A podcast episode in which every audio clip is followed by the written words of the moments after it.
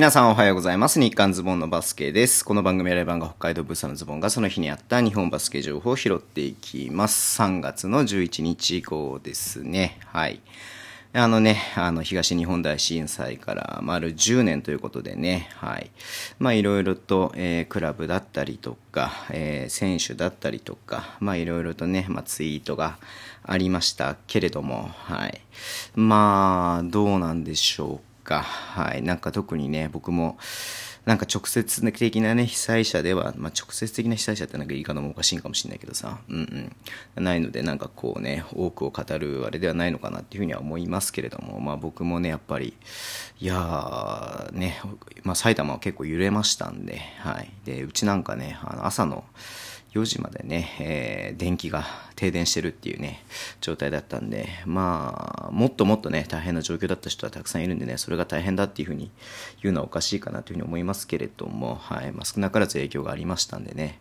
まあ、10年かと思いながらね、はい今日も過ごしてましたけれどもね、はい。いや、本当に忘れ、忘れてはいけない、まあ、風化させてはいけない防災意識をね、あの持って備えていかなければいけないっていうことをね、まあ、これを機に改めて思っていかなきゃいけないなっていうふうに思った日でした。はい。で、まあ、それに合わせてなのかっていうわけではないのかもしれないですけれども、まあ、合わせたんだろうね。はい。えー千葉ジェッツからね、今日防災意識向上のためのね、え YouTube ということで、前にさ、このあの短いやつで、もうまた短いやつっちゃった。日韓ズボンのバスケでもね、話しましたけどもね、B リーグが、えーあのやってる B ホープのね、活動の一環として、ディフェンスアクションっていうね、まあ、その防災意識を高めるっていうことをやっていきますって言ってて、まあ、具体的になんかちょっとどんなことやっていくかっていうのなんかすごい詳細出てたわけじゃないんで、何やんのかねみたいな感じで話してましたけれども、ね、あの、ジェッツが、え YouTube チャンネルを使ってね、なんかちょっとちらっと見たんだけれども、なんかその防災のね、なんか知識みたいなの、まあ、クイズみたいな感じにして覚えてね、なんかそれをバスケを絡めて、なんかゲーム化してやるみたいなのね、まあまあ面白おかしく楽しく、まあバスケを見ながら、えーそういう防災知識が得られるみたいなね、感じなんでしょうけれどもね、はい。まあ、やってましたんで、もしよろしければぜひ見ていただければなっていうふうに思っています。はい。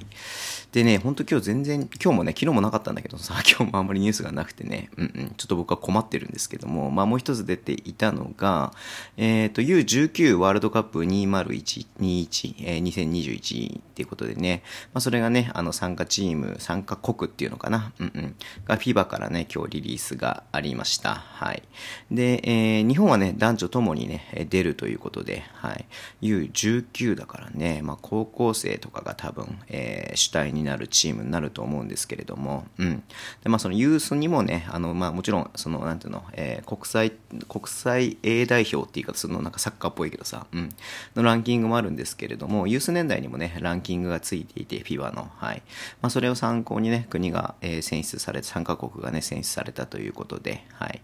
で、まあ、そうだね、うん。まあ、男子は、えー、と7月の3日から11日にかけてだから約4ヶ月後ですか、はい、ラトビアでやるそうです、はい、ラトビアが全然イメージできないね。ラトビアってどんな国だ？うんうんうん。で女子はね8月の7日からなんで約5ヶ月後ですね。15日にかけてハンガリーで、うん、ハンガリーはイメージできるね、はい、で開催する予定ということなんでね、うん。まあ、こういう状況なんでちょっと国際試合がねなかなかちょっと難しいかなというふうに思ってましたけれども。まあ一つねこう今ね頑張っているそのユース世代でね頑張っているその代表クラスの子たちにとっては、まあ、目標といいますかまあそこのねあのターゲットがそこっていうことでね決まったのでまあよりねこう士気を高めてできるんじゃないのかなっていうふうに思いますんでね。うん。まあこれはすごくいいことだなっていうふうに思って見ていました。はい。まあそんな感じでね、本当ね、今日もニュースが ないんですよ。はい。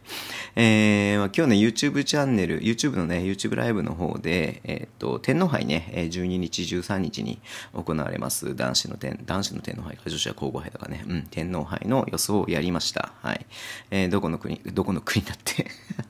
どこのチームがね、あの優勝するか僕もね、予想してますんで、まあそちらも合わせてみていただければなっていうふうに思っています。はい。で、次はね、えっと、13日ののね、まあ、その決勝が行われた後の夜にね、えー、結果とレビューをね、しようかなというふうに思ってますので、またご参加いただければなっていうふうに思ってます。僕ね、明日久々にね、あの、バスケ生観戦なんで、すごく楽しみにしててね、なんかもう、やっぱちょっと間が空くと楽しみだね。なんか、シーズンが開幕するぐらいのなんか楽しみ感があるよね。うんうん。いや、やっぱ定期的に行かないとなんかダメだなっていうふうにも思ってるんですけどね。まあ、こんな感じだからどうかなっていうふうにも思ったりだとか、まあ、いろいろ考考えてますんで、はい。えー、そんな感じで、ねまあ僕もバスケを楽しんでいきたいと思いますし、まあ天皇杯ね、まああの、推しチームが、あの、試合がない、ね、人がすごく多いと思いますけれども、はい、楽しんでいきましょう。はい、そんな感じで終わりにしたいと思います。Twitter でも情報を発信してます。ぜひフォローお願いします。えー、YouTube と Podcast を毎週配信しています。ラジオトークのアプリで聞いる方はハートボタンを押してください。では今日もお付き合いいただきありがとうございます。それでは、いってらっしゃい。